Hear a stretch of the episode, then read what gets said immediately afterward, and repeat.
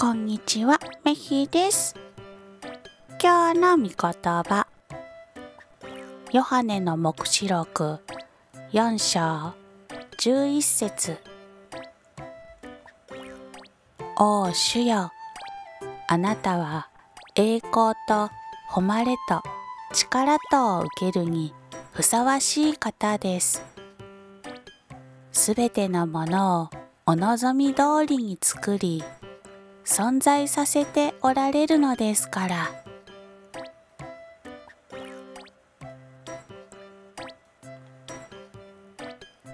今日もイエス様と一緒に過ごす一日でありますように。それじゃあ、またね